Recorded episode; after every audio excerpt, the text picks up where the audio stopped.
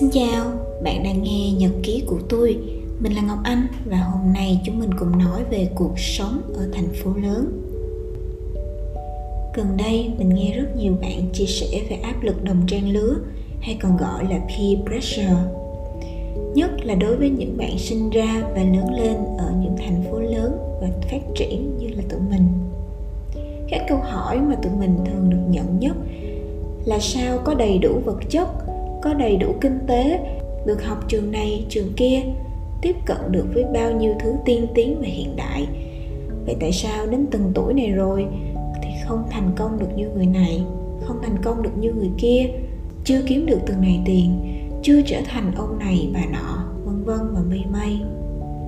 Vậy thì ngày hôm nay mình sẽ chia sẻ đến mọi người những điều kiện thuận lợi cũng như những áp lực mà những người sinh ra và lớn lên ở thành phố lớn như tụi mình đang gặp phải.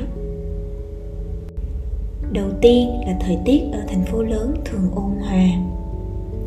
Tụi mình sẽ ít khi gặp phải những cơn bão, những cơn lũ khắc nghiệt như là các bạn ở vùng miền Trung hoặc là ở vùng biển, hoặc thậm chí là nếu như có mùa đông lạnh giá hay là có những mùa hè nóng bức như ở ngoài Bắc thì tụi mình cũng có nhiều điều kiện để có thể học tập, sinh hoạt tốt hơn.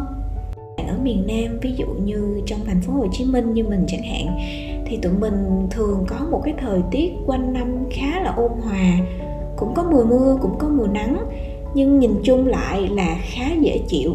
Mình không phải bước ra khỏi giường vào lúc năm sáu giờ sáng với cái lạnh run cầm cập năm độ, mười độ để chuẩn bị đến trường, hay cũng không phải đi ra đường với cái nắng và cái gió Lào rát da rát thịt. Những tháng cuối năm có hơi lạnh một chút thì mặc thêm một cái áo khoác, còn mùa hè mà có nóng quá thì chùm thêm một cái áo chống nắng, một cái nón nữa là được rồi. Điều thứ hai là cơ sở vật chất ở thành phố lớn thì khá là đầy đủ. Tụi mình sẽ luôn có sẵn điện, nước để sử dụng với cái giá phải chăng. Những trường học, những văn phòng hiện tại hầu hết đã gắn máy lạnh để sử dụng suốt cả ngày.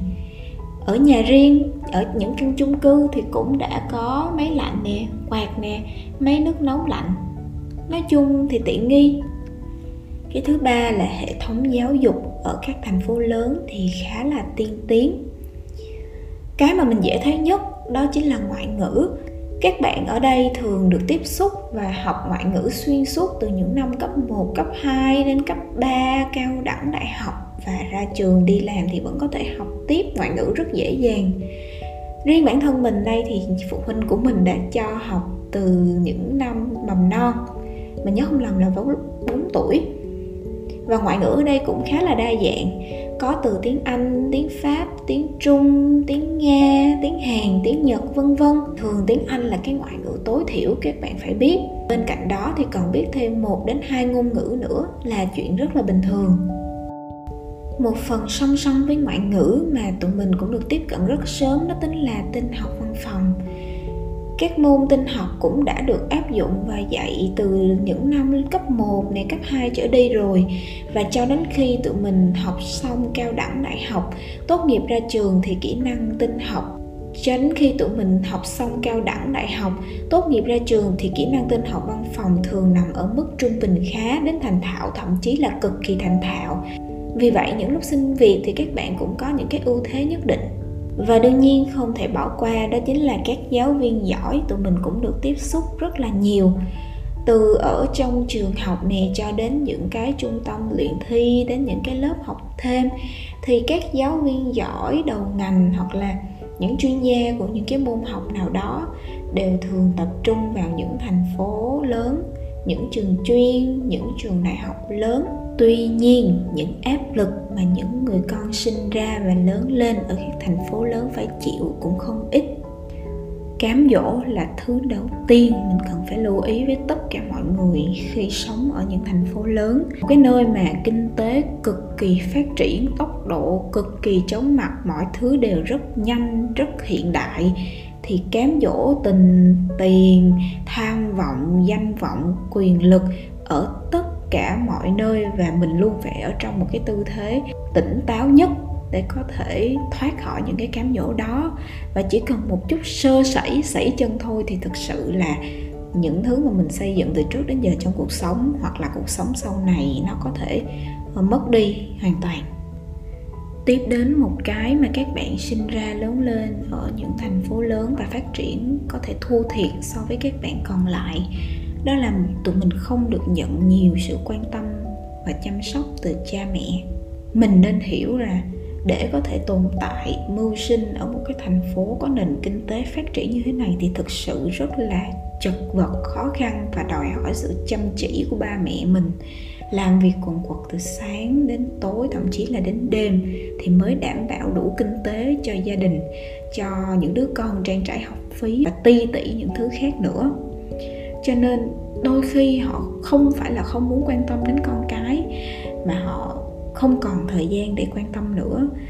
Các bạn đi làm, các bạn có thể hiểu ha, cả một ngày dài về đến nhà rất mệt mỏi rồi, còn phải quan tâm chăm sóc cho gia đình, cho vợ, cho con. Họ còn phải chăm sóc cho chính bản thân họ và biết bao nhiêu thứ ngoài kia nữa. Cho nên cái chuyện không dành thời gian nhiều cho con cái là một cái mà mình cần phải hiểu và thông cảm. Điều tiếp đến mình muốn nói thì không chỉ xảy ra ở những thành phố lớn mà có mặt ở tất cả mọi nơi. Tuy nhiên là những cái nơi có nền kinh tế phát triển nhanh, mạnh và thay đổi liên tục thì thường xảy ra nhiều hơn. Đó là sự ganh đua. Từ khi còn đi học, giành những cái top năm, top ba, top hai trong trường, giành đến từng cái giải thưởng, từng cái huy chương, từng cái không chấm hai lăm một trong điểm số của kỳ thi, chuyển cấp, thi đại học. Cho đến khi mình ra trường thì mình phải đối diện với sự ganh đua từ từng cái đồng lương một, từ những cái điện thoại mình sử dụng, từ những cái xe mình chạy, đến từng ngôi nhà mình ở. Thậm chí ganh đua xem là à người yêu của à, người này thì có điểm gì hơn, người yêu của người kia thì có điểm gì thua. Rất rất là mệt mỏi.